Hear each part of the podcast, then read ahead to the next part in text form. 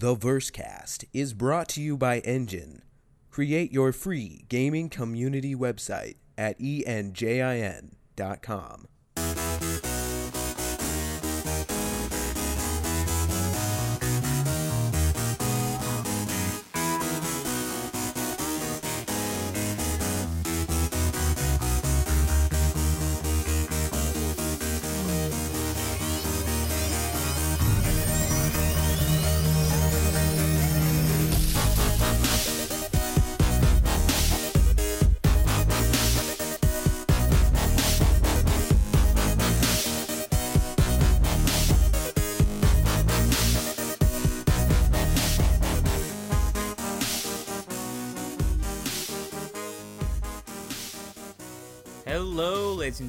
and gentlemen. You are listening to Those Guys with Ships Community Show, and my name is John Abraham. I am Jimmy Croker. Gleep, Gleep, A- Ace, that's that's that's your cue. and, and and I'm Ace Azamine. And I'm I'm Muad Gleep uh, for the moment. Uh, that's likely to change soon because I even I'm getting tired of it. So Oh, we had we had such a good intro all set up. Hey, It's I, Matt, I'm it's- always late on my intro, so I'm still in character. he's got a point there. Uh-huh. All right, we are those guys with ships. This is episode 48 of our community podcast, and today is October 13th, 29:45 Standard Earth Time. Thank you, Ronald Jenkins. Magnetic Moment is still the intro outro track. It's off of Ronald's 2012 album, Days Away, which can be found along with all of his other fine musics at the www.ronaldjenkins.com. Well, guys, I'm back. Reno, Taos, Iraqis, Desert Planet. Oh my. Where do I begin? Did well, um did did aliens? Did you find aliens? I will get to that. I will get to that. He's come back But a stranger first- person. But first, uh, faster than crap airplanes, so close to your snot holes you can smell them. Huh? Huh? A high desert blood red supermoon so large to your skull opticals you can smell them. That must have looked great. And, damn it, the closest I got to getting abducted and or probed for that matter was rewatching the Star Wars prequel trilogy on my phone. but I digress. so, All right, I want to no. know more about that story later. started off my vacation with a uh, trip to Reno, Reno, Nevada, for the 2015 Reno Air Races. Um, uh, great, great time. Um, I, you know, if anyone that has an opportunity that's interested in um, motorsports, um, uh, airplanes, what have you, it was a, a, a great event.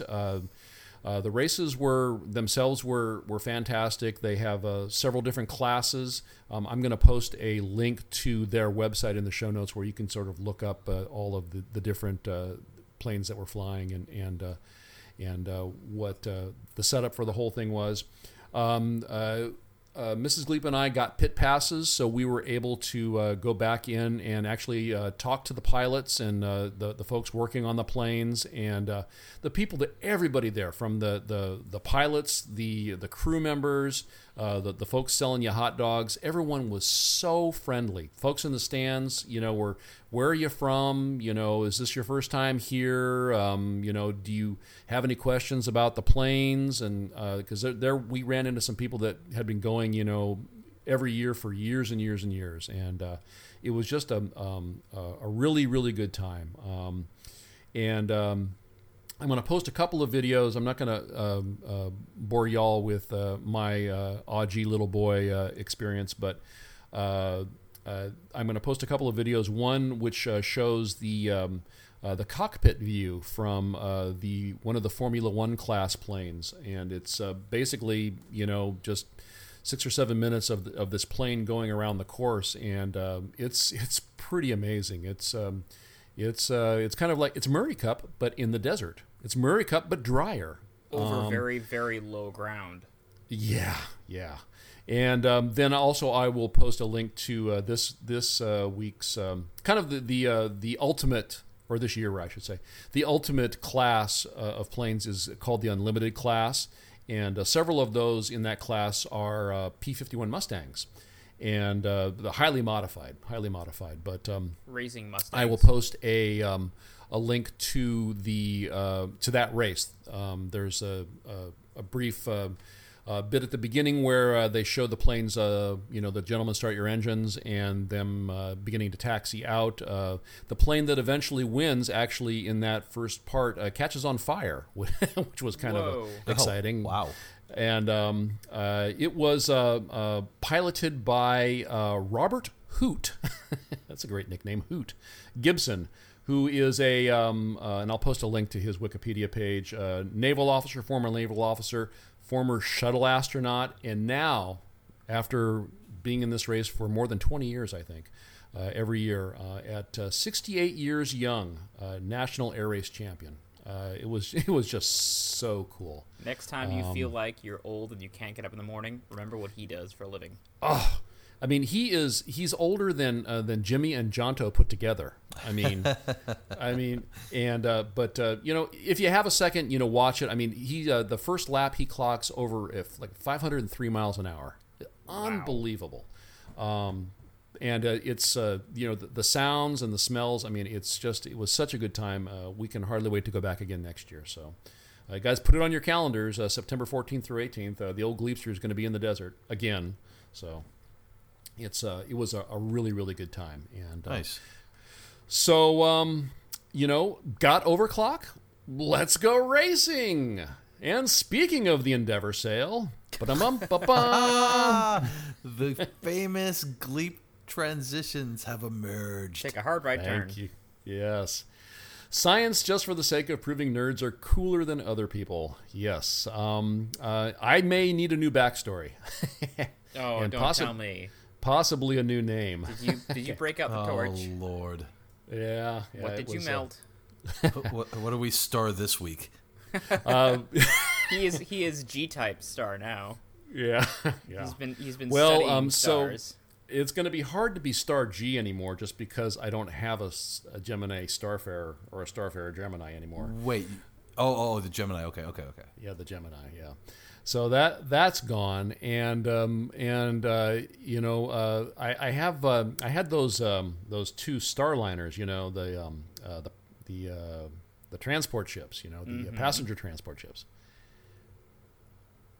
I, I had two of them. You have You got- one now. Do you have one now?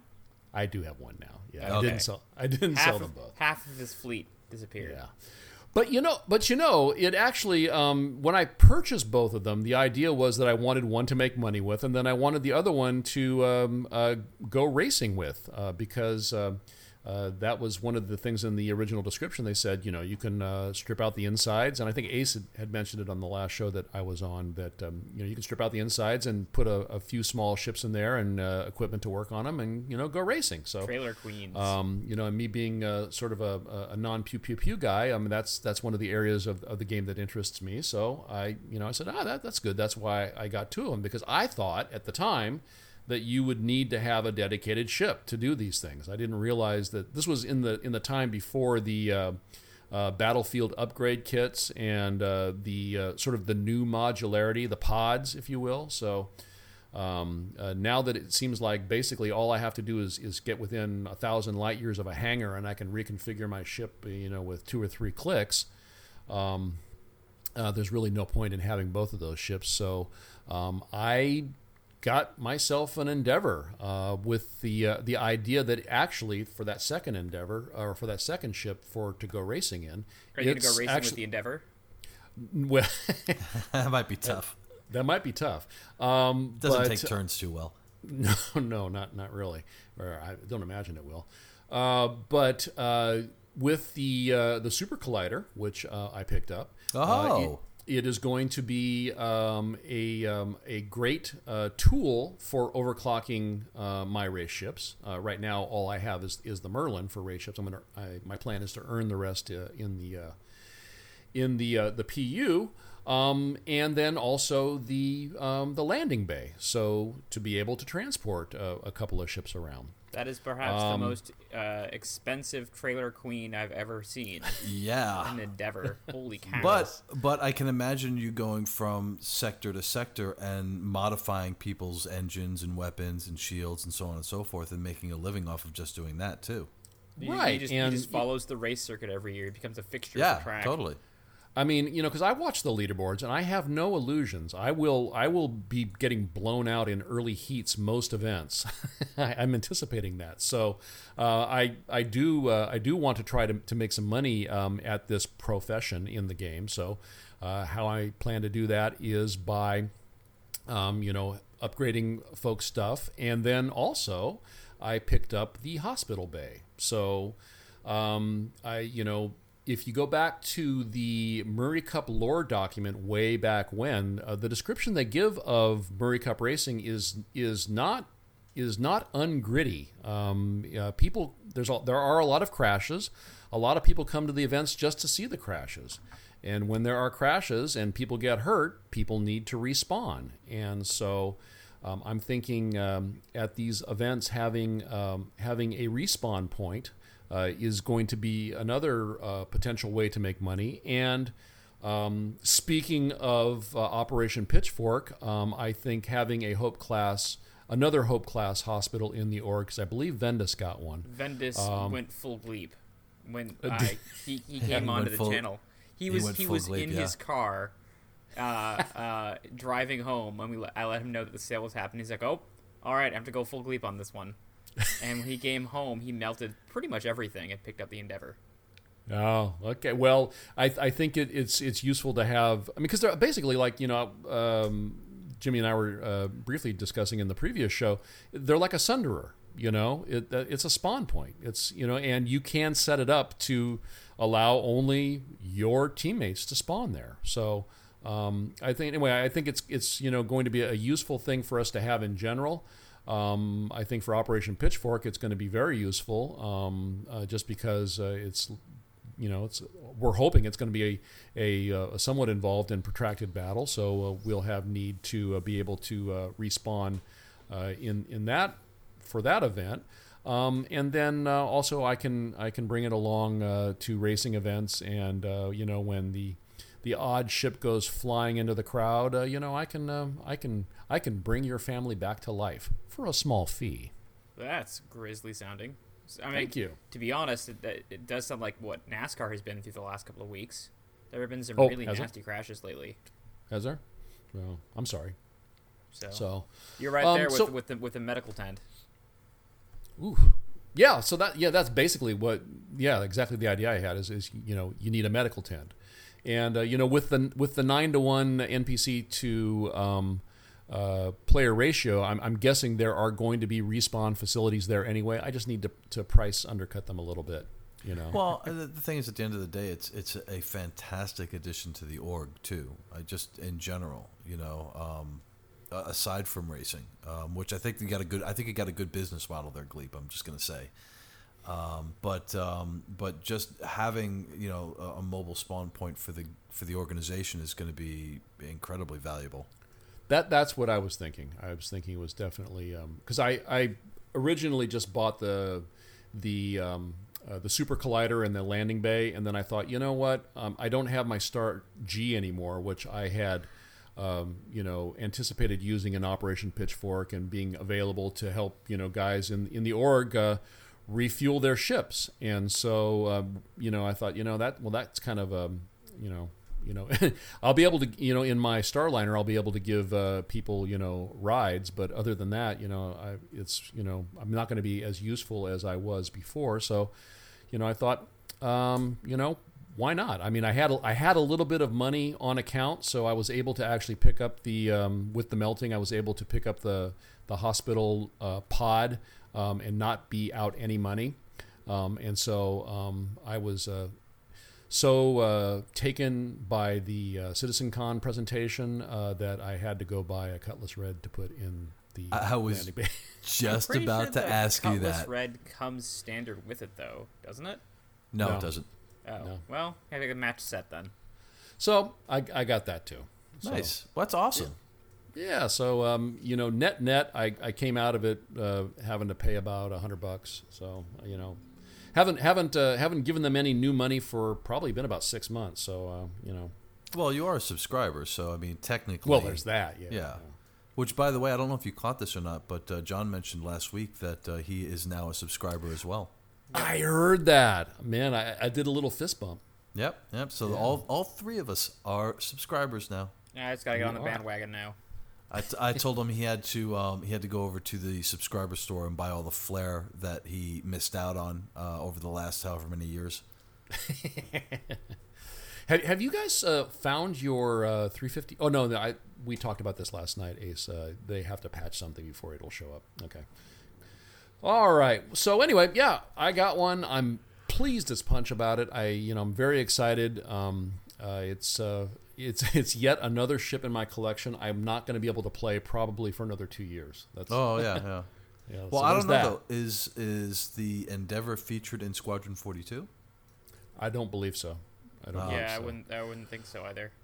But um, because I do own a, a couple of big ships, I will have access to a Retaliator. So um, I'll have that. Nice. We'll always have the Retaliator. So that's, Spoon uh, rest lives on. In that's kind of cool. So anyway, um, that's uh, that's what happened in my hangar. Uh, did um, um, and apart from Vendus uh, picking up the Hope class, are, are we aware of anybody else in the uh, in the group getting one? Uh, not an endeavor, but I made a Citizen Con addition to my hangar. We'll discuss later. Yeah, okay. I just wanted to, to touch on the Endeavor because I mean I know it's one of Ben's favorite ships, and um, uh, you know the last time that I owned a Cutlass Red, which was uh, about a year ago, uh, that um, we knew about the Endeavor and we knew that uh, it was going to um, allow us to um, to ferry the Cutlass Red around and uh, you know do paramedic stuff, and so at that time uh, I was thinking that would be a Jim Dandy way to.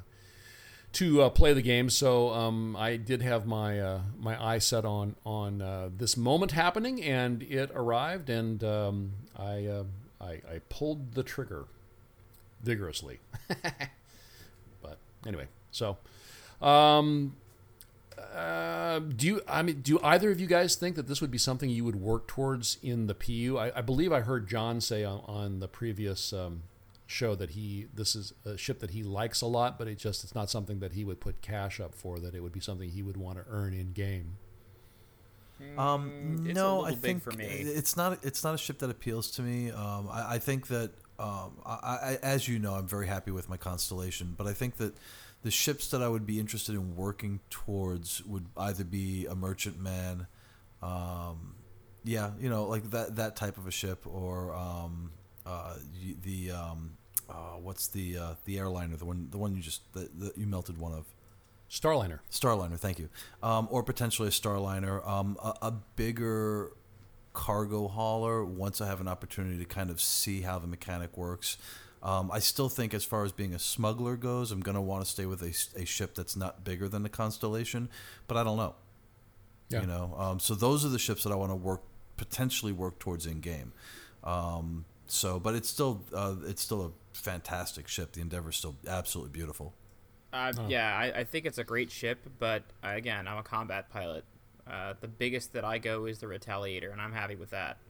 That doesn't mean Yeah. I'll, I won't pick up other starfighters, but the Retaliator is about as big as I go. Uh, I don't see much use for me piloting an Endeavor. Granted, I wouldn't mind flying a battleship at some point, like sitting in the pilot seat of the Idris or the Javelin or something like that, but I would never want to own one. That's a lot of responsibility.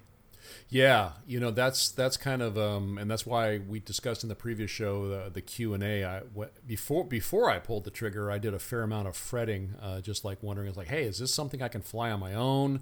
I mean, what the heck happens to this thing when I log off? Do I have to worry about it getting stolen every day? You know, um, so um, yeah, definitely, uh, it's it's a lot different than having you know a, a single seater. You know, it's a it's a like you said, it's a it's a bigger responsibility in game. Yeah, absolutely, and and and potentially a lot more to manage. Yeah, yeah. So we'll see. We'll see. I mean, I'm I'm counting on the being able to make money with the Starliner, and I'm hoping that I'll be able to make money with the Endeavor. So, and uh, and uh, we'll see what happens. All right. Well, speaking of CitizenCon, boy, howdy, how much fun was that, guys? I know all three of us were uh, in the Mumbles chat to uh, to watch it together on Saturday afternoon, huh? Huh? I've Oh, yeah, it never was good- seen so good many times. people in Mumble Oh. at once. oh, there was like almost 20 people in there. Um, it was awesome. It was awesome. And um, but we also we had uh, uh, members of the org on the ground uh, at uh, at the event, and uh, that was very very cool. Uh, Whiskey Cat, I guess he was also in Mumble. I don't know. It must have been on his phone. Yeah. Um, and was sort of giving us uh, reports uh, leading up to uh, game time, so that was that was pretty cool. Um, and uh, the other uh, the other folks that were there were uh, Umaroth, uh, Tabascoid, uh, Duzo, who I believe is Tabascoid's wife, if I'm not mistaken, um, or a significant other, uh, and Whiskey Cat.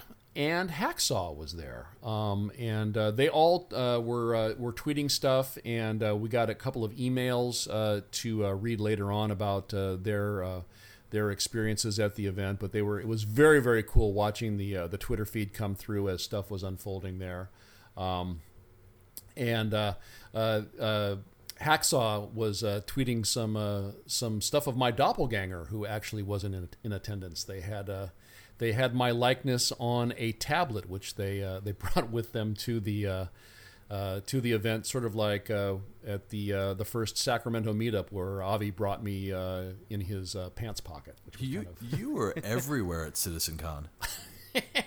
you were passed out drunk. I, I was, I was, I was, uh, I was, I was. Well, you know, I was well behaved at the beginning. You know, patiently waiting for the uh, the thing to start, and then uh, apparently I I ended up toes up on the uh, on the pub floor after it was over. But uh, um, and that those were both really really cool, and I and I, I I thank the guys a lot. I mean that that really made my day. Uh, but what really made my day was when uh, Hacksaw. Uh, uh, was able to uh, get a selfie video with Sandi Gardiner, and she said she loves Gleep.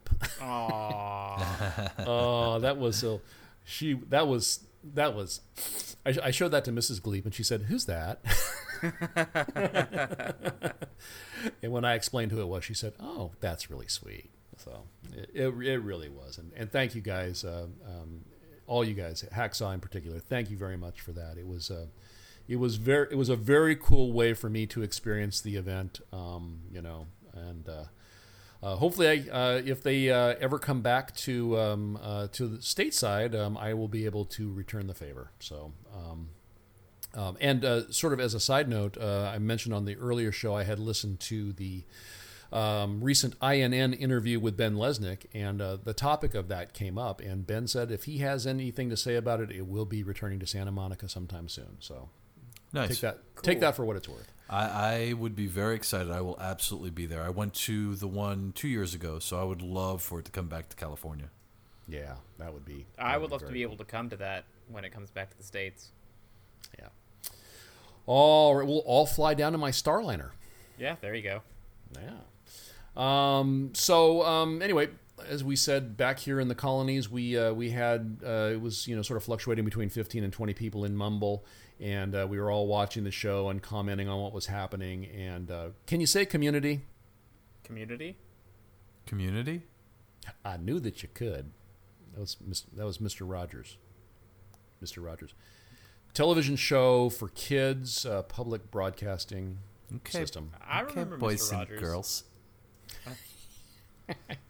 Well, hold on while I put my sl- my sweater on the hook. No, it was know, on a peg, wasn't it? And he always take his sweater off and put Take it on. Take his on. shoes off, put his sweater on the peg.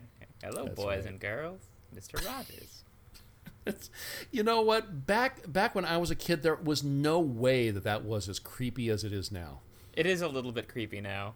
It is but creepy it now. seemed That's very so wholesome sad. at the time. That's so sad. All kids, was- all, all kid stuff before like 1992 was just a little creepy, God. and it gets progressively creepier as you go further and further back in time. Yeah, yeah. Well, anyway, so that was uh, that was very cool. I mean, it was very cool to have um, have uh, folks from the group there. Um, so um, I'll say it again. Thank you very much for for reaching out and sharing your experience with us. And we'll get to those emails a little bit later on. But um, you know, just kind of in general, guys, what what is your sense of how the community has felt about or does feel about um, this event. I mean, I, I posited the question to um, to uh, uh, some folks in chat. I said, you know, do you, do you think this was a home run or do you think it was a grand slam? And um, um, I personally think it was a home run. I think that if uh, if they had also released uh, new playable content, I mean, apart from the uh, from the uh, the star map, then it would have been a, a, grand slam. If you know, if they had just you know, if you know, Chris had started to walk off stage and then turned around and reached into his back pocket and said, "And Star Marine," then that would have been a grand slam. But you know, that wasn't going to happen. So, um, but I think that uh, it was um, it was a very a very strong, a very strong home run. Um, it was it was a, an upper decker. we'll call it that. Very um, strong showing. Yes, a very strong showing. Um, uh, so, uh, what do you guys think? I would agree with that sentiment. Um, I, I, would like to see some content um, come out. Um, I understand the situation that they're in. Uh, you know, expanded scope, uh, challenges, uh, overcoming hurdles. You know, pushing the end, the the boundaries. Um, but I would like to see some content come out, um, and I was hoping that we'd see something come out for CitizenCon. The um, the uh, ARK, the star map is very mm-hmm. cool, and I re- I'm really enjoying that, and that will absolutely keep me distracted until uh, hopefully 2.0 comes out. Um, I would like to see 2.0 come out in November. Um, I'd prefer that as opposed to the end of the year. And I know that we're kind of splitting hairs. I know that's the difference of like between four and six weeks, but I'd like to see that come out sooner rather than later, um, just so that we have some some large world map content to start digging into. My personal feeling um, is a very strong showing. I, I enjoyed the presentation. Felt like this one was smoother and more. It went better than the previous year's uh, presentations have. I think they're well. They're they aren't spending our money on overproducing these things. No. You know, which I, I, suppose you can you can look at like, hey, we gave you a bunch of money. Why don't you produce this thing better? No, right? no, no, no. Or hey, you know, I'm glad you're not spending the money I gave you on overproducing this thing. Um, well, but on the other hand, I think they have uh, certainly Chris has learned to let the presentation speak for itself to some degree mm-hmm. um, instead of micromanaging, um, as he did at Gamescom a little bit. Um, the and, and, and certainly I think he's realized that oftentimes what the highlight that we're all there for is seeing the content speak for itself. Um, so yeah. The I mean the the content that we did see was nothing short of amazing. Seeing the large world map, seeing that amazing trailer and the first like 10 minutes of Squadron 42 were sort of the highlights for everybody. Um, yeah. Oh, yeah, absolutely. And it was really neat to see all that and to, to get an, an idea it's, um, the, where things have it, come. Yeah, it was. There was a lot. Um, there was a lot more to this presentation than previous presentations, eh, but it was very subtle. Um, I think that the um, the 2.0, uh, the Exoverse, um, that presentation was very telling because we got to see um, even though they weren't highlighted, we got to see a lot of the actual mechanics and actual gameplay that we will see in the eventual finished game. And I think it's really kind of the first time that we're seeing that. Um, things like uh, the overhead text in uh, the Squadron 42 presentation was the first time I'd seen anything like that when he was uh, talking to, I think, uh, Morrow, um, just before they started the tour. Mm-hmm. Well, and, um, they don't even they don't even like when that happens in the game if that had been a Bethesda game or a BioWare game, like, hey, look, new conversation system, interact with your people. Right. In the in the Morrow tour, they just like it pops up, he responds, move on, right on. Yeah, in. they they glanced right over that. Um, they glanced over uh, the mission system for 2.0. They glanced over um, the uh, the docking mechanic on the space station for 2.0. Um, a lot of stuff that they kind of glossed over that if you really pay attention shows you what we can start to expect in in a fully formed game. Right. And um, I like the ideas, I like the concepts, and I liked what I saw in that 2.0 presentation. I'm very excited for that. I will say this: the sneaker hit for me from CitizenCon was definitely the the ARK map. When they debuted it at CitizenCon, it like it was like, oh well, that's neat. It's a website based map, whatever. Okay, what's next? Um, But um, after the presentation was done, you know, we had like uh, that that night we had like eight or nine people uh, pouring over the map, looking at where things were relative to each other, what kind of jump points were there, sort of theory crafting about what the systems were going to be like and what the the the sort of state of the geopolitical system. I mean, that map, seeing where the jump points are and where the danger zones are, and in particular, seeing how close Vanduul territory is to Sol Oh yeah. was something that was really, really neat to, to see and sort of set everybody's imaginations on fire. Well, yeah, it's it's not just functional; it's playable. Yeah. Well, that's I was telling Gleep in the previous show. Um, I, I immediately started using it for um, for my radio show for Quantum Drive. Um, I a- and for the show this week, I kind of started looking at the jump points in relation to the assault on Vega. Um, and uh, it was yeah, I I, I am going to use it. It's going to be a great storytelling device for me, and I'm really excited about it. There's there was a lot of discussion about um, where the Vanduul territory is and, and sort of because if, if, if from from the time point that that the UEE is based around us, it's sort of like the fall of the Roman Empire. And the fall of the Roman Empire, Rome gets sacked. So there is this this thought Yeah. that at some point in the campaign, Earth is gonna get attacked.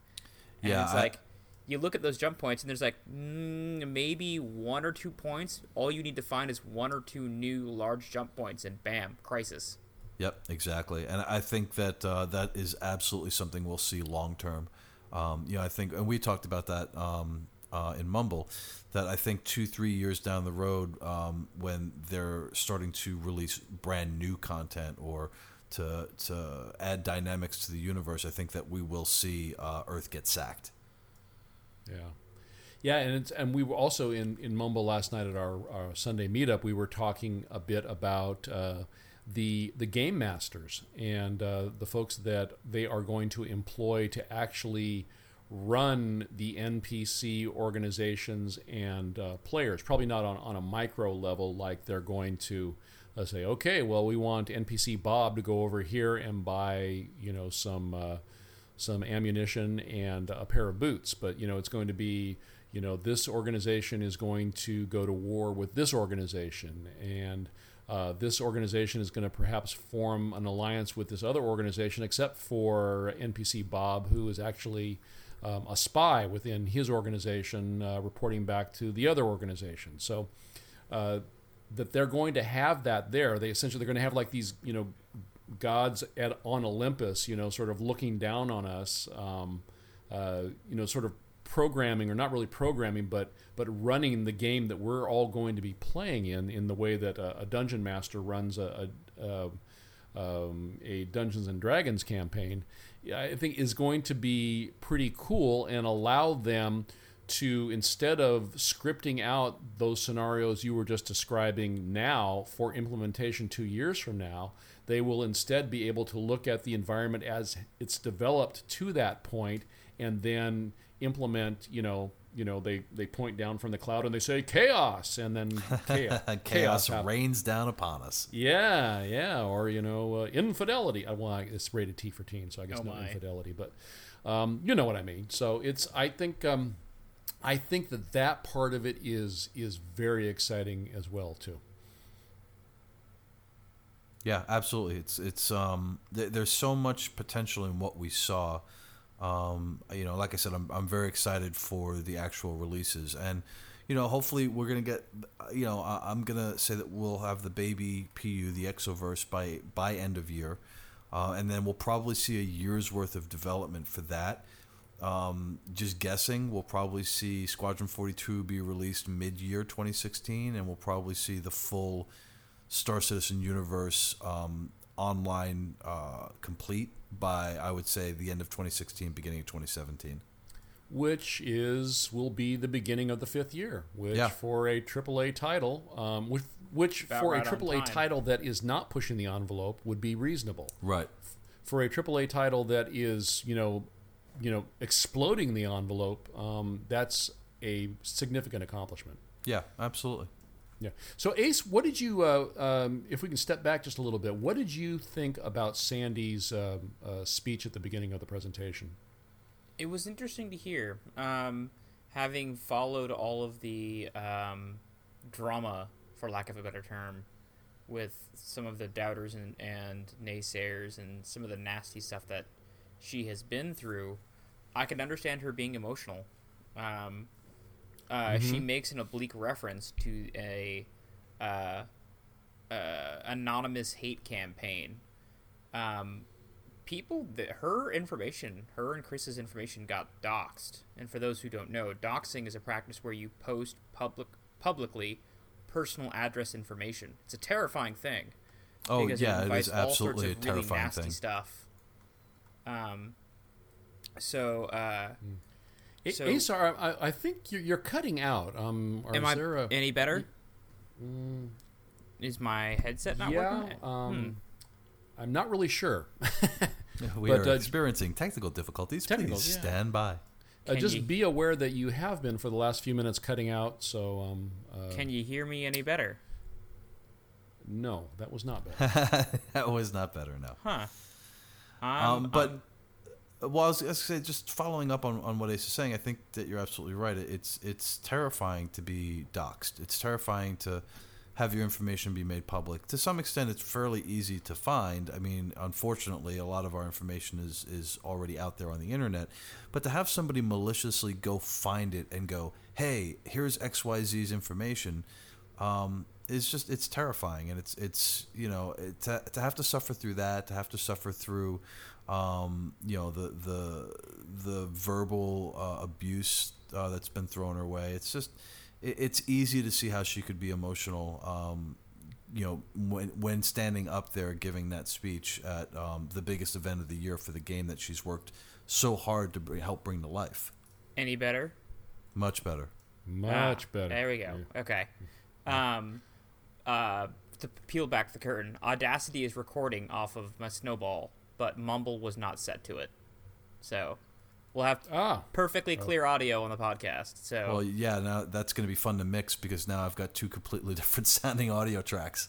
Oh, well, um, I apologize. No, no, that's I all think, right. I We'll think, figure it out. I think the audacity is is actually picking up just the, the snowball. It was Yeah. the mumble, Yeah, the mumble just- that was the issue. So you Exactly. won't you won't get that on the track.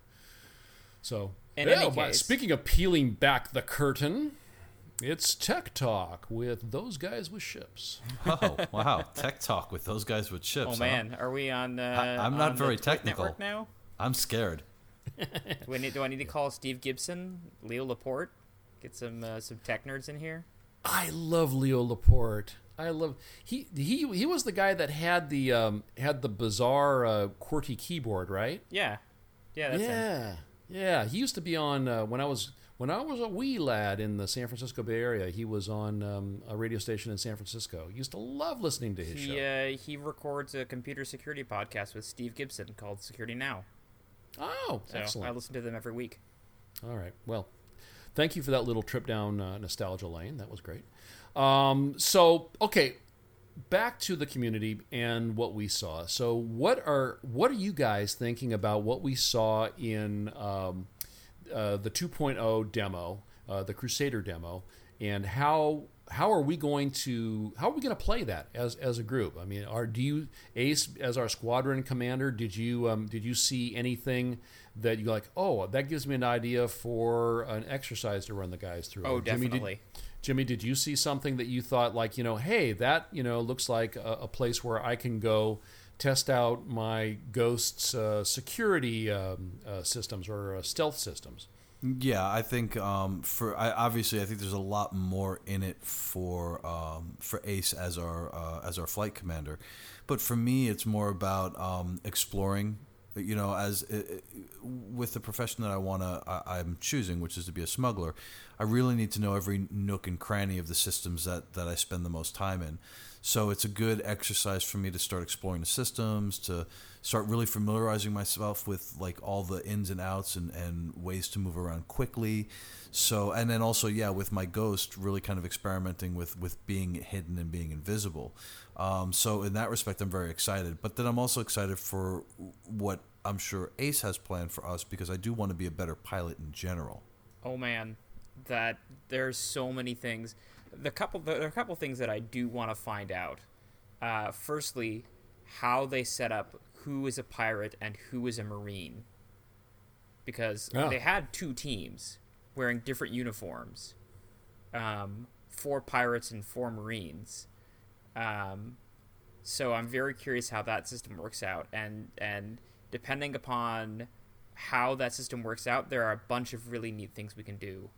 I would love to, uh, I guess for lack of a term, game master some ambushes where I can have like have two teams and have pirates waiting at a way station, and then have a squad move into that way station or, or like a squadron move into that way station, and have to turn on the relay while on the lookout for for for uh, targets. I mean, it's it's about as close to real combat experience in the PU as we're gonna get. So I am incredibly excited about seeing this thing happen. Um, doing combat ops, repair, uh, flying in groups and formations, keeping things, you know, escorting ships to and from points. I mean, a lot of this stuff is going to be emergent gameplay that'll be fantastic for teaching combat scenarios. So I am very excited for this. How cool would it be if you were able to, when you launch, you know, you set up a lobby and you invite uh, the folks that you're uh, going to uh, do this exercise with, and but how how cool would it be if you could launch your own is- instance? Oh, I, I and I wonder about how they're gonna do that because I feel like that's sort of like what it's going to be, unless they're gonna have one instance for everybody. That seems like it would be madhouse. No, I, I'm I'm gonna say they're probably gonna do it the way that they're doing uh, the social module, where um, but hopefully they'll improve upon it. Like right now, it's very random. You know, um, you you log in to whatever whatever uh, instance every you know you're you're grouped into, and it's very kind of hit or miss. Yeah, sometimes Um, you get somebody from TGWS. Sometimes you may not see anybody, even if you roll Right. on at the same time. Right, and I think that uh, I think at least at the initial release, it'll probably be similar. But I'm hoping that they'll allow for us maybe to group up, and then you know, like group up beforehand, and then go into an instance together as a group. Right. So then, So- then you then you you call up your large scale ship, and you instead of figuring out who's whose crew while in the lobby, you do that once you're already in game. Right.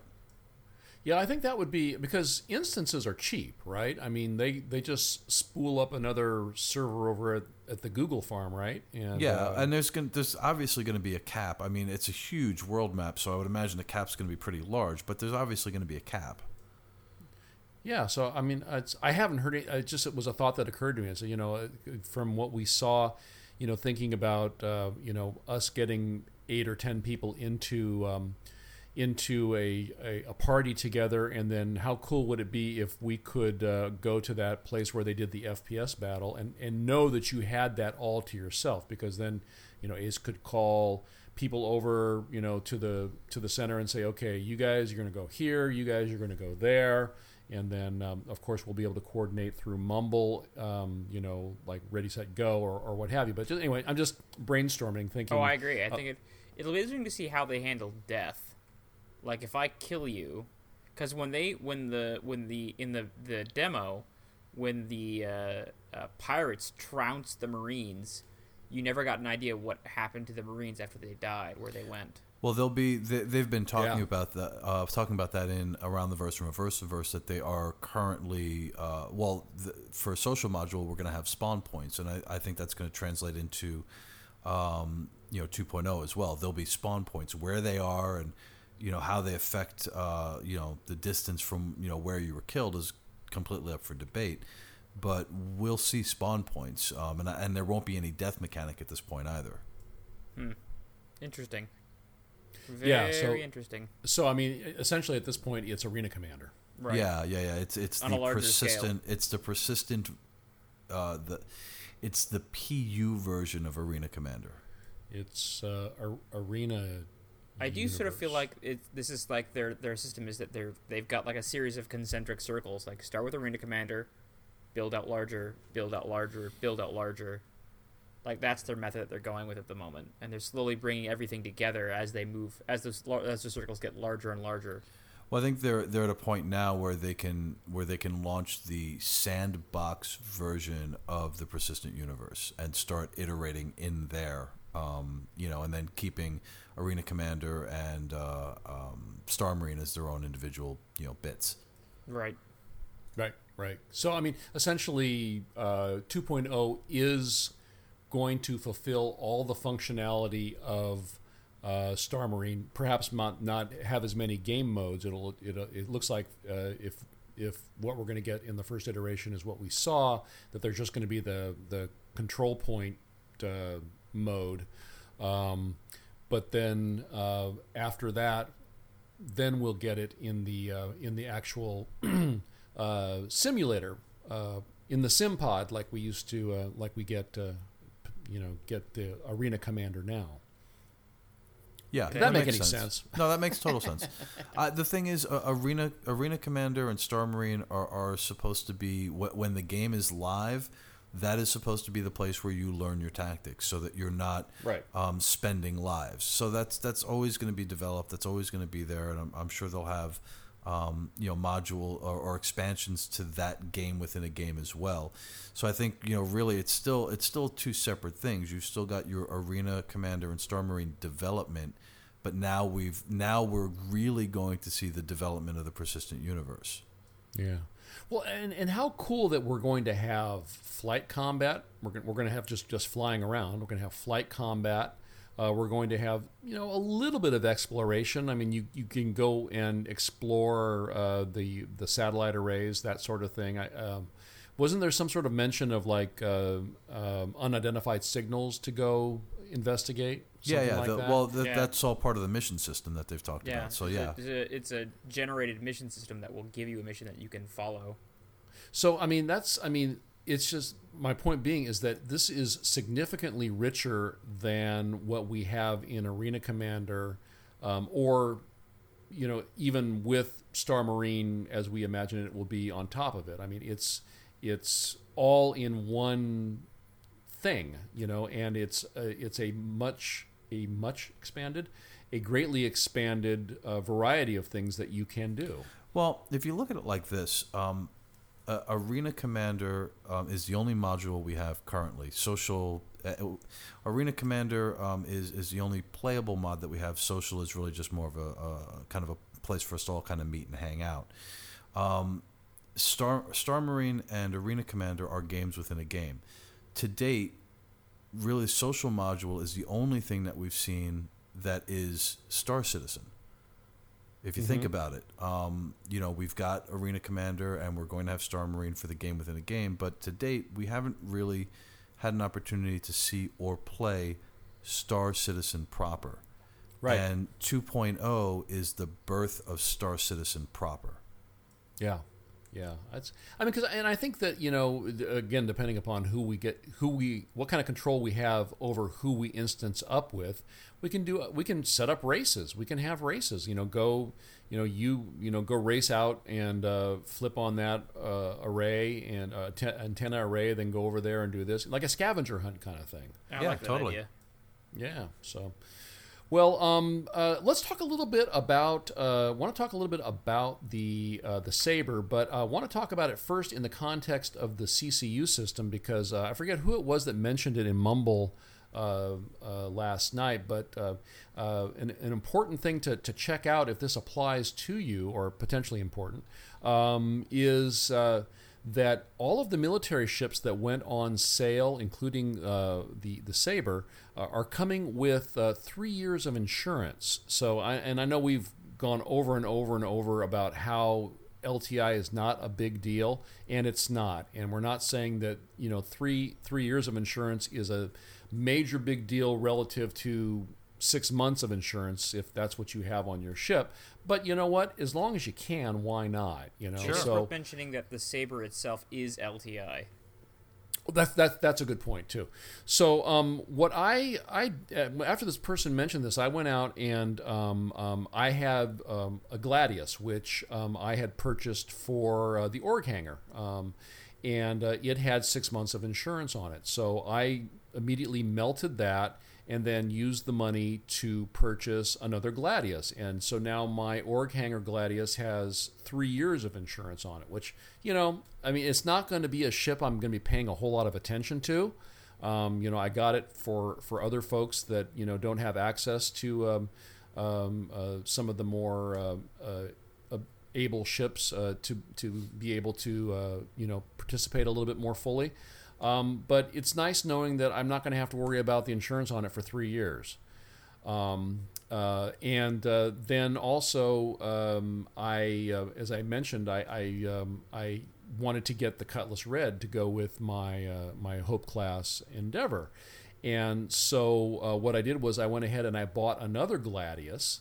Uh, for the 90 bucks and then CCU'd it up to the Cutlass Red for an additional 30 and that uh, allowed me to get three years of insurance on my Cutlass. Oh, Very nice. nice.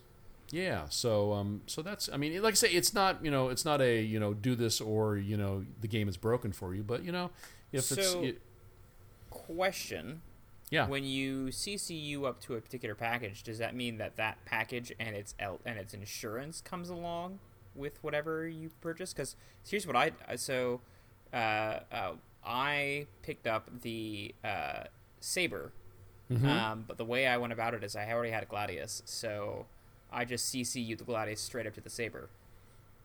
okay. Um, and but my Gladius was a package. It's an actual game package. So Did does you the keep your package? Follow that, or does that, or does, The- does my Sabre now just have six months of insurance? Um. Oh, did you go ahead and you you didn't um uh activate Melt. the activate the activate the upgrade yet? Did you? What do you mean? Well, you purchased the upgrade, but you didn't activate it because when you activate it, the um, the uh, Gladius will go away. Well, where do you go to up? Uh, where do you go to activate it?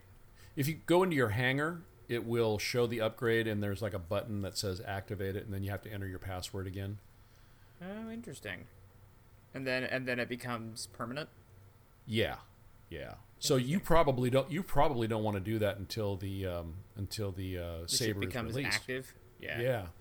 But it does take, you know, so whatever is in your package um, Mm-hmm. or whatever is in the ship that you're upgrading, that's what you bring along with. So that's why I bought the the the Gladius because it comes with six months of insurance, and so then I get a Cutlass with six months of insurance, um, um, and uh, I don't, you know, as far as like the hanger, if uh, because the Cutlass comes with a bigger hanger than the Gladius Right. does, um, I don't know if it would transfer, if you could transfer yourself into a hanger that your ship wouldn't fit. Well, Right. that, any ship will fit in any hangar, so that's not really actually I'm a, just a concern. I'm, I may write customer service and just find out like, so I I CCU'd up to the Sabre. Do I keep my LTI or not? Just find out what they say. Um, you're oh oh oh oh.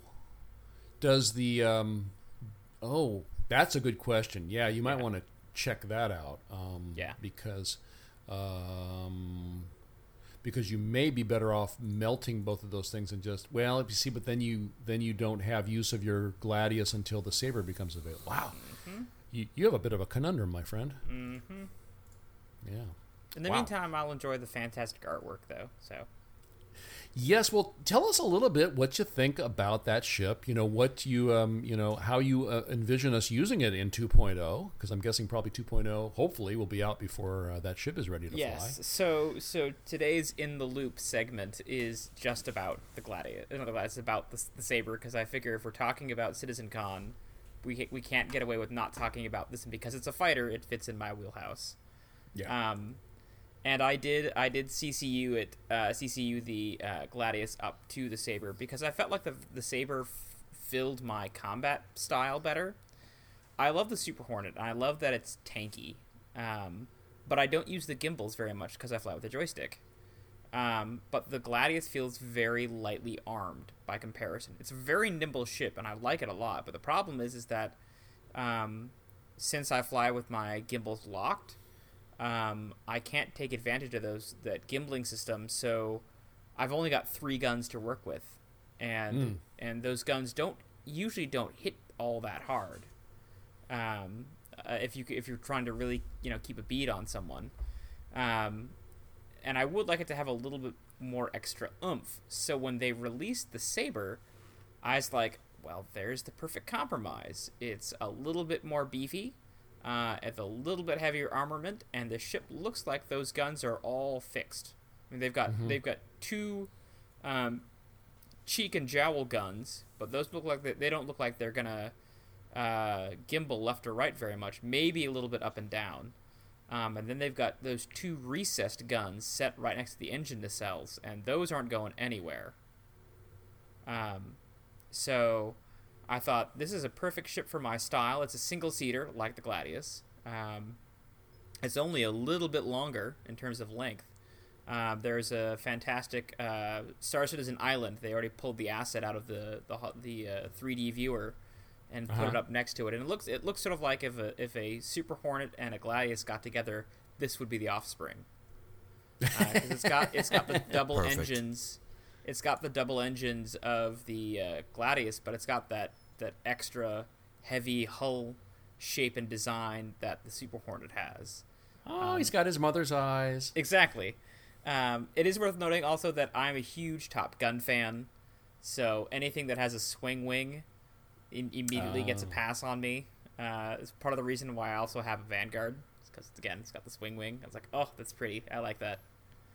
Um, so I'm a big Th- fan. that- of the- that's the that's interesting. You don't. I haven't heard a whole lot of comparisons to the Vanguard one. You know, uh, like just the look of it, it is very similar to the Vanguard, isn't it's it? a miniature. It feels like a miniature Vanguard, and it looks a little bit like it. Like if you look at the body and the shape of the design, especially if you look at them the ass the art assets. There's a couple of videos out there you can find of, of people who have taken the art asset and put them side by side. It Mm-hmm. looks like a miniature Vanguard. It looks like they took the Vanguard concept, miniaturized and lightened it a little bit and said, "Hey, look, we made a thing." Oh, dude, we, we need we need to get somebody with a vanguard and then like three or four guys with uh, with sabres and then like have them fly like really slowly and like play the elephant wonk song. Um, the lore behind this thing is that it was designed as a um, uh, a competition with the F8 Lightning for the UEE's next generation Navy brawler. Really? Um, yeah. So sort of in sort of the same way that the uh, F twenty two and the uh, the you know the YF twenty one, the F nineteen programs that were famous, uh, that famously were the the precursors to the F 22s birth. This is sort of that same story. You have two fighters, different aesthetic, different design, competing for the same program. Obviously, we know the outcome because the F8 Lightning is already an in-game asset, and it sounds like that's the one that the UE went with but uh, Aegis put out a select run of these heavy fighters to civilian class to drum up support and interest.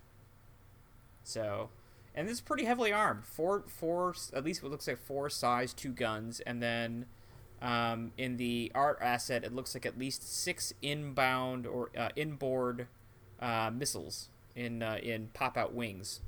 So. Hmm.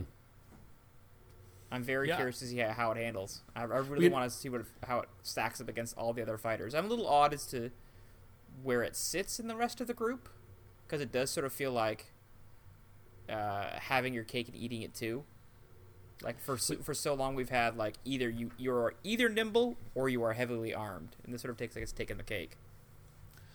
Well, you know, it's kind of like the Vanguard. Everyone was saying how sexy the Vanguard is. The Mm-hmm. the sabre to me looks just kind of cute. It does a little bit, yeah. If you It's like, if you can consider a heavily armed, it's aggressive fighter as adorable. cute, yes. It's adorbs. Um, like- The last thing, and I wanted to ask you guys what you guys thought about this, is why now? Like, I obviously the answer, you, the, the obvious answer is to make money because they need funding, but at the same time, it doesn't feel. It feels like the fighter does sort of feel like what it, it what purpose does it serve in the greater scheme of things? It it might be a ship that we're going to see in Squadron Forty Two. Um, you know, I, who who knows? It might be something that uh, that we fight against. Maybe there's a pirate incursion and they use those ships. You know, and they were just like, well, you know, screw it. It's it's pretty close to being done, so we might as well just put it out there. Yeah, they did say that that this one, uh, the release time is truncated because it's it's the first ship built upon the fully fleshed out and realized uh, Arena Commander system, using all the assets and systems that are already in place. So this may have been their test bed for that, um, and and also it may be a proving ground for how quickly they can turn ships out with that Yeah. new system. Well, the and the the previous sort of uh, milestone for that sort of ship process was the Merlin. You may remember. They said the similar things about the Merlin that it Right. was one of the first ships built in the pipeline system uh, from the ground up with Arena Commander's current system. So Well, it's the it's the first finished ship. yeah, It's done. So yeah. Well, um, God, I mean, it's. I think it's um, it's exciting. Um, I think you know. I mean, you know, maybe it's not. I don't think it's. You know, and certainly Ace, you know much better than me on this kind of stuff. It doesn't feel redundant, but it feels definitely like a tweener. Yeah. Well, I mean, I mean tweener ships, or tweener aircraft is not a uh, something that's that's all that uncommon. I mean, the F the F fifteen is essentially a tweener ship. Um, the F fifteen is a it's a multi-purpose aircraft. It's designed for ground combat and air combat, and excels fantastically at both. Um, so I mean, it's not, but at the same time, it's not it's not an A ten and it's not an F twenty two. So it it doesn't inhabit the extremes of those two combat styles. But as an all around purpose fighter, it, it does its job very, very well. So I sort of feel like this may be a similar scenario. Be real interested to, s to listen to uh, ATV this week to see if they talk about how it does. Right. Or they, maybe, maybe they'll, they'll wait until the um, um, until uh, the, the sale is over, which is not until uh, a week from today. So maybe it'll be in, in next week's show. But um, I, we were talking about in the um, in the first show how uh, Ben had uh, said, I believe, I forget which show, was it in ATV where he said that the Endeavor sale had gone much uh, better than they had expected, which I think has been the trend in uh, recent concept sales, especially for ships that they figured were a bit nichey, like they might Right. not be.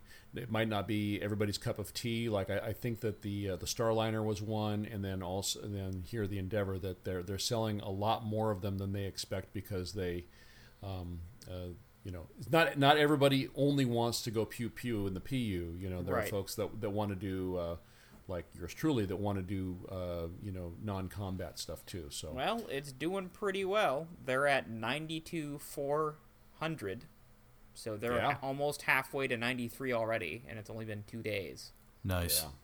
yeah, yeah. So, something about that ship is, is caught some attention. All right. Well, let's uh, real briefly just talk about the referral program. Uh, this went live as of Saturday, and uh, basically, if you bring a, s- a friend to Star Citizen, um, they get five thousand UEC for um, uh, you know signing up as your friend, and then uh, you get to. Um, uh, collect some rewards for the more people that you bring in, and uh, it's on the website. We won't go through uh, all of the um, the particulars here, but I just want to say if um, if uh, five of you want to join the game that aren't currently backers um, and use my uh, use my referral code, um, I'll get a fish tank. So there's that.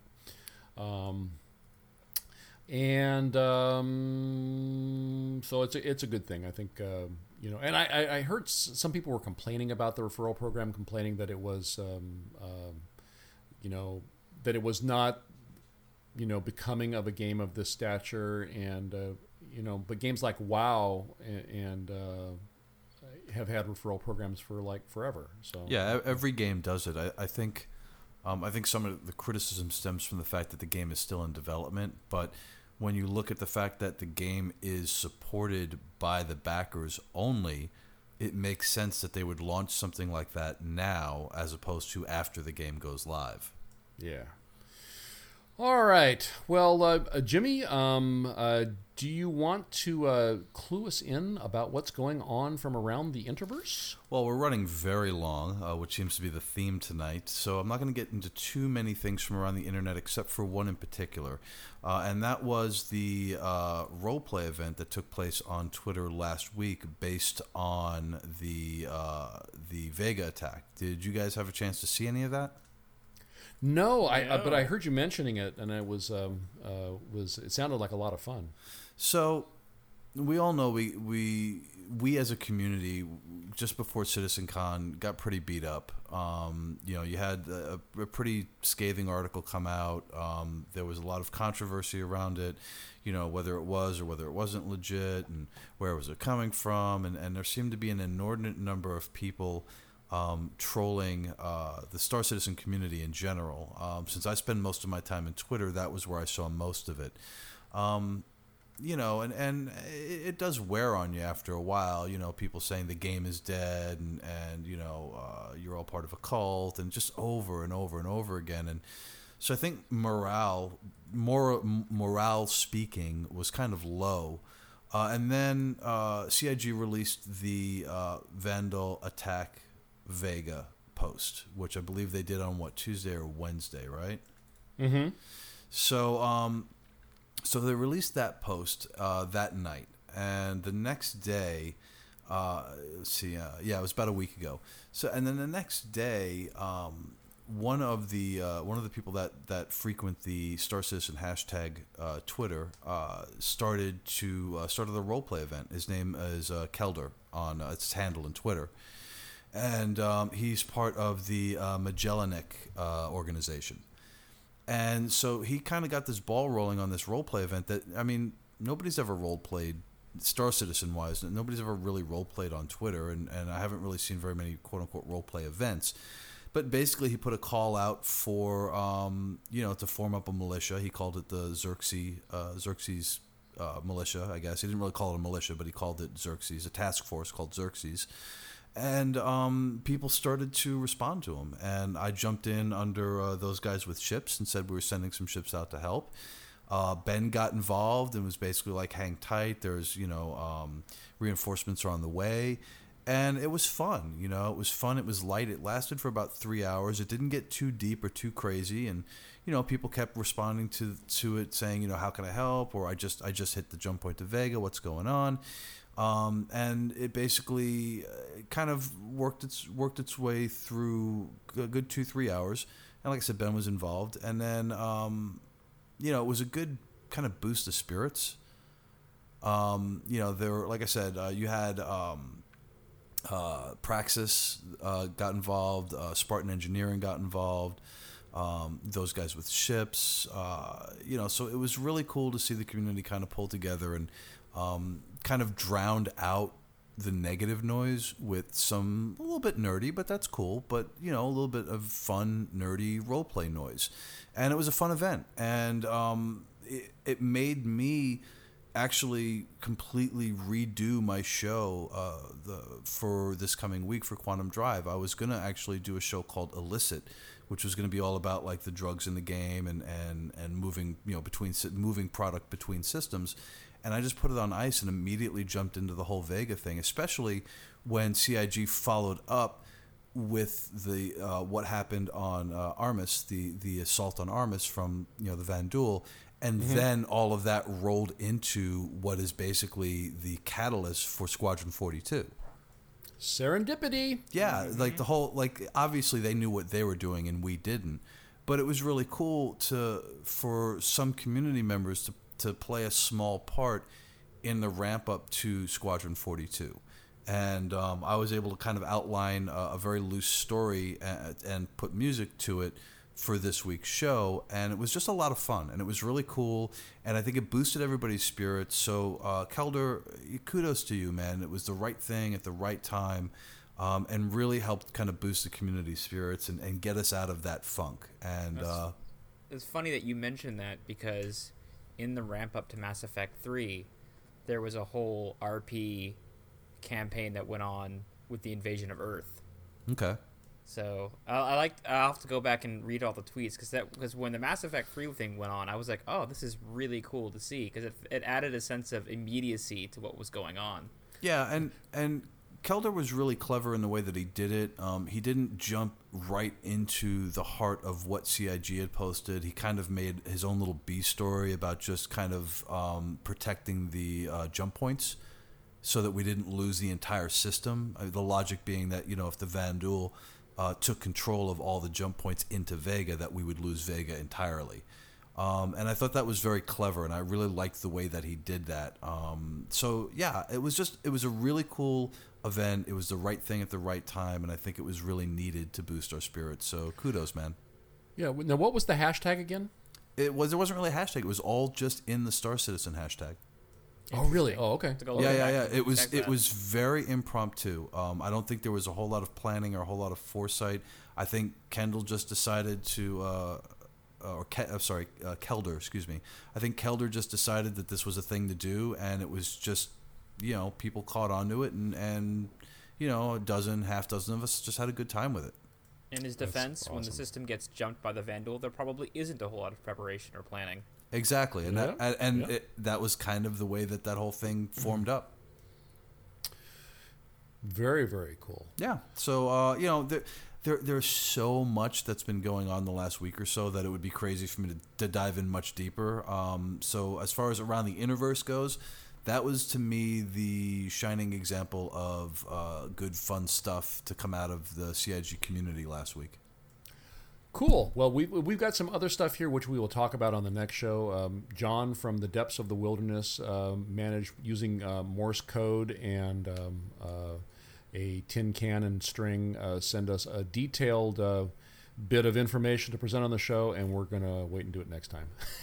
yeah, it's been we're we're just so the folks out there in podcast land know, um, we only went through about half the notes on our first show, and we've only gone through a little less than half the notes on our second show. God help us when the game finally launches. Well, when the game finally launches, there's not gonna be anything to talk about except what we're playing. yeah, it'll be. I think um, th- that when the game finally launches, it's going to be more about.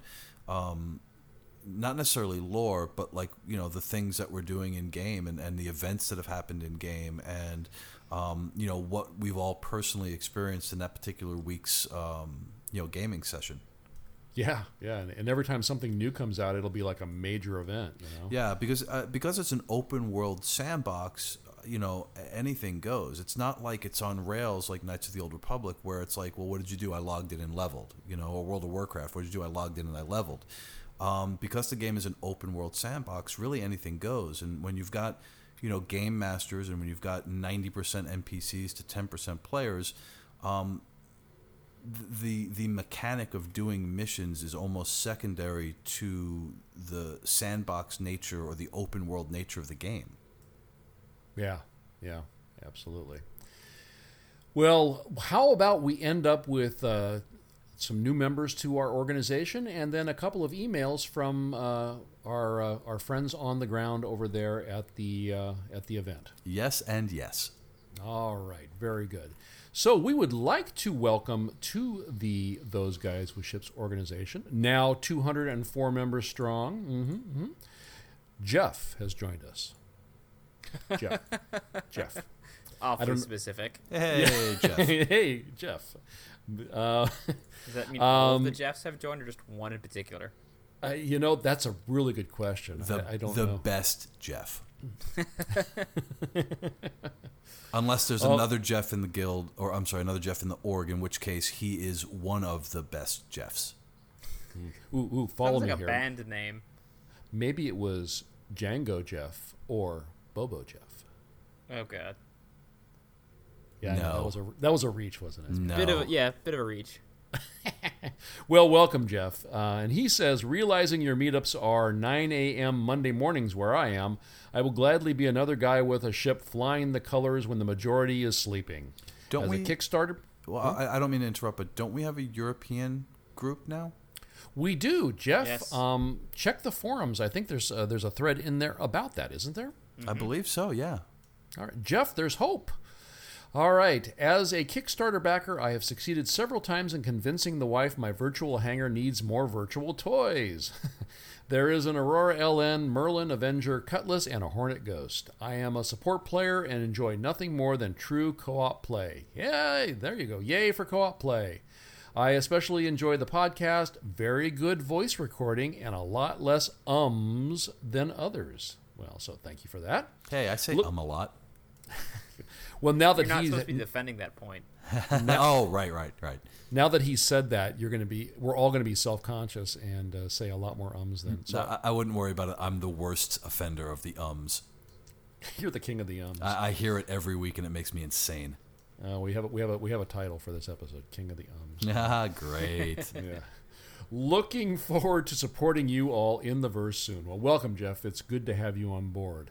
Uh, One Corner joined us. He listens faithfully to the podcast and can only agree with Jimmy that Star Wars Galaxies was a crazy fun game before they messed it all up. nice. And there are only three real Star Wars movies so far. So, so he says, so I apply to your org, and you are you are accepted, Perfect. sir. An LTI freelancer Dur and an LTI Avenger at your service. And he says, hi from Sweden, the land of the Vikings. Yay, Sweden, Vikings, yay. Um, and then my new favoritist name of the moment, Skindigler. Oh my! I'm not sure how I feel about that. He uh, he was out in uh, in game last night, and Avi Physics was saying, "So, what do we call you?" he said, "Can I can I just call you Skin?" And he says, "Yeah, I guess Skin will work." but anyway, it's a he's a very nice guy and, and is a, a very cool name. So he says, "Hello, those guys with ships. My name is Skin Diggler. I am a." I'm not going to get tired of this soon. You I cannot am- sound cheerful saying that name. It sounds too terrifying. I, I know. I, it's just I get you know images of Mark Wahlberg in my head. Ugh. Uh, I am a fairly new Star Citizen, pledged back in April, and kept up with development almost religiously ever since. I've turned, I've tuned into the Those Guys with Ships podcast for the last ten episodes or so, and really enjoy listening to the show.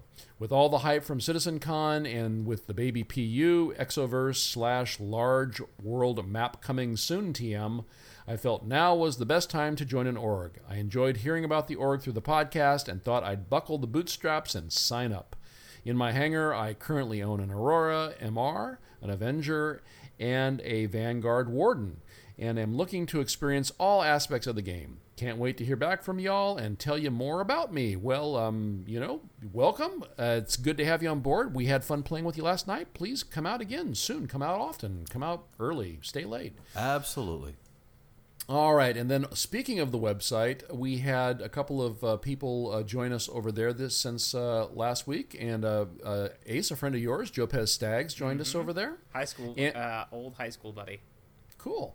And then uh, Mr. Skindigler joined us over there as well. So uh, welcome both of you.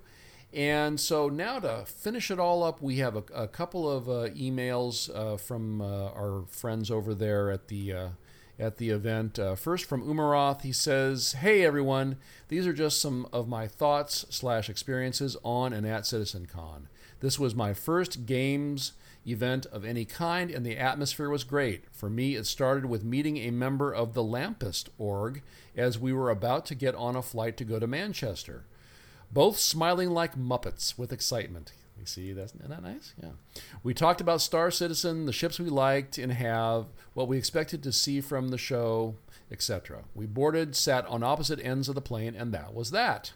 Arriving in Manchester, I went straight to the romper for the pre drunk pilot event.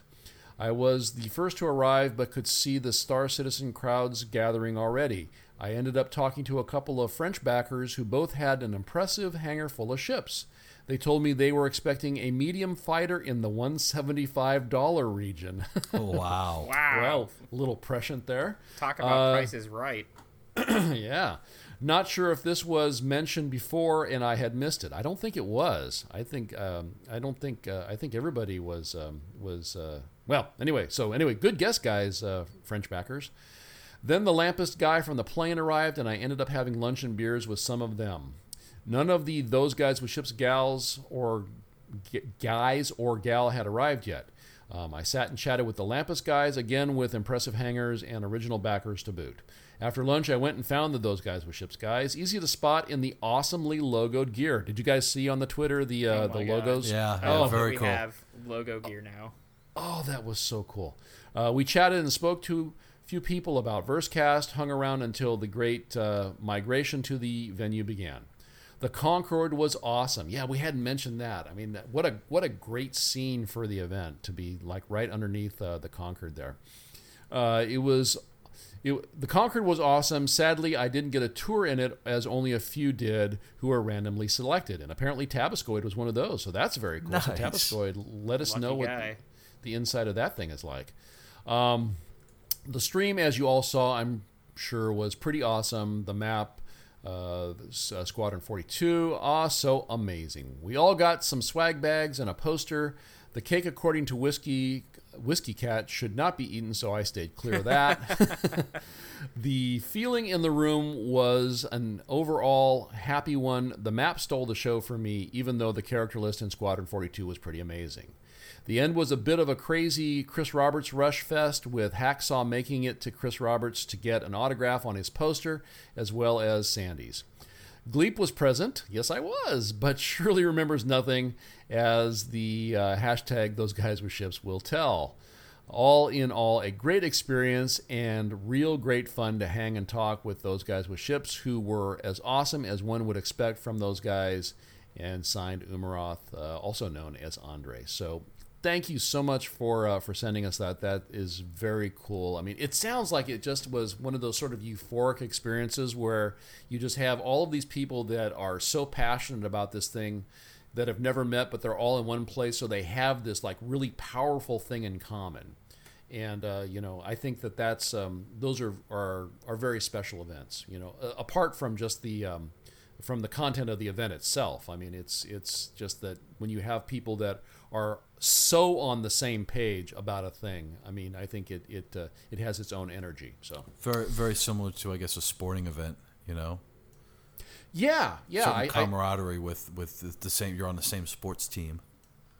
Yeah, yeah, I, I- I think so, and and especially if it's um if it's um if you're um at an away game and you're in a large section of I know like um, in uh, in college going you know traveling uh, to go to away games with a group of backers from the same school. There's that kind of you know that feeling of you know we're we're you know sort of here you know I don't know you directly, but we have this common interest. Exactly.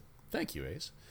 Um, and then we got a mess. I believe this was actually on the RSI, um, on not RSI, on the, the Versecast uh, in the forums, but uh, uh, a message from Whiskey Cat who said, "I'm back and nearly recovered from Citizen Con. I have had some time to process the day. One thing that is most apparent to me is this: we seriously have the best org." I guess that is down to the only Jonto, Jackson, and Gleep, and Ace too. I'll just I'll just hang on back here while you guys take all the credit. Okay.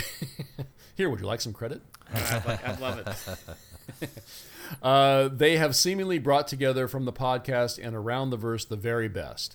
Many people came up to us to tell us that they are listeners and how cool and nice our org members and founders are.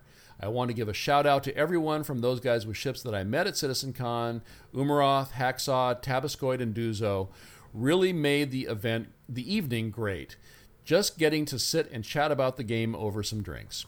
We really do have the nicest, coolest org members. Anyways, thanks, guys, and thanks, Hacksaw, again for the lift back to the airport. That's awesome. Hope to see you guys at the next meetup in the EU or in the verse. So, um, I mean, that's you know that's what this is all about. That that's why you know way back when John and, and I and Caleb uh, you know started doing this was to um, to to hopefully create a community like this where you know we all had this thing that we were passionate about in common and we can get together and uh, talk about it and play it together and um, you know and and it, it is um, it is uh, remarkable when you actually get to put some faces to names and you know reach out and shake a shake a guy's hand you know it's it's, it's very very cool so thank you very much everybody for um, for all the kind words and and uh, for all the feedback and uh, um, we we uh, we hope it continues so we're gonna we're gonna do our part so there you have it Good stuff. Good stuff. Um, so, all right. Um, so we already have the uh, the only online community we'll ever need. Agreed. That's right. Who uh, who who powers that community, Jimmy? Uh, Enjin powers that community. So uh, go to enjin.com for all your site hosting needs. All right. Support Ronald Jenkins. check him out at www.ronaldjenkins.com. Support Star Citizen the Base Radio at radio.starcitizenbase.com. Or have they, Jimmy? Are they talking about getting an app? An app would be awesome. There is an app actually. Um, I'd use it. Yeah, I use it all the time. It's um, what is it? Hold on a second. I know this makes for great radio. Uh, it is uh, Tune In Radio on, on at least on my iPhone. It's uh, so Tune In is one word. Tune In Radio. Uh, it's a free app, and then uh, just type into the search window uh, the Base, and that will pull it up. And I listen to it all the time. I listen to the Base driving in uh, to work in the morning because they've got really cool ambient uh, ambient stuff that they play. Oh, Neat. okay. All right, Well, cool. Listen, pick it up and listen to it. Yeah, yeah, because I, I just I don't I don't listen to stuff in front of the computer too often, you know. So Yeah, totally. If it was on my phone, that'd be great. All right, um, where um, at radio.starcitizenbase.com, where you can find a rebroadcast of the previous week's Versecast every Saturday afternoon. So thank you guys for that. Um, I am Muad Gleep. Check the show notes for all of my contact details. Jimmy. I am Jimmy Croker. You can uh, find me uh, on Twitter at Jimmy Croker. You can find me uh, over every Thursday night at the base doing my show Quantum Drive, which is uh, music and lore mixed together. And uh, you can email me, please. Email me at uh, jimmy at uh, versecast.org. All right, And uh, uh, Jonto? I'm I'm John Abraham, also known as Jonto. You can find me at pretty much Space Kemosabe. everything. Yeah, that's J, J like uh like like uh Jonto like Tonto. Tonto. Yes, like Tonto. Uh, you can find me as pretty much everything uh, as uh, the only Jonto. Oh, and I'm Ace Azamine. Uh, you can find me as Ace, Ace Azamine on uh, um, Robert Space Industries, and my in-game handle is X-Wing Jockey. And then uh, Steam as D I L A N D A U 87. And my email address is aceazamine87 at gmail.com. You can reach the podcast by. Oh, J- Jimmy, Jimmy, let, let John read it. Oh, okay. Oh, wow. Yeah, go ahead, John. Go ahead. Go ahead and read that. Uh, you can reach the podcast at uh, comms at versecast.org. That is our our uh, spot for emails. Uh, on Steam, those guys with ships at Versecast. And on Twitter, at Versecast, when tweeting cool SC stuff, please be used. Uh, please use the hashtag TGWS. Our Star Citizen organization is uh, robertsspaceindustries.com slash org slash Versecast. Um, please be sure to check out the uh, community webpage at uh, versecast.org and you know come in say hello and uh, don't be afraid to review us on itunes uh, send us an email about it let us know we'll uh, give you a shout out on the podcast All right, very good. Well, until next time, then, we are those guys with ships, and this has been our community podcast. See you guys. bye I'm back! I am so happy you're back, but holy cow, that was a lot of notes. We didn't are even. we are we done all. recording now We didn't even scratch the surface of the notes. are, are, are, are we done recording can i stop now No, you We can't will stop tell you when to stop, sir. uh, oh, oh oh okay i see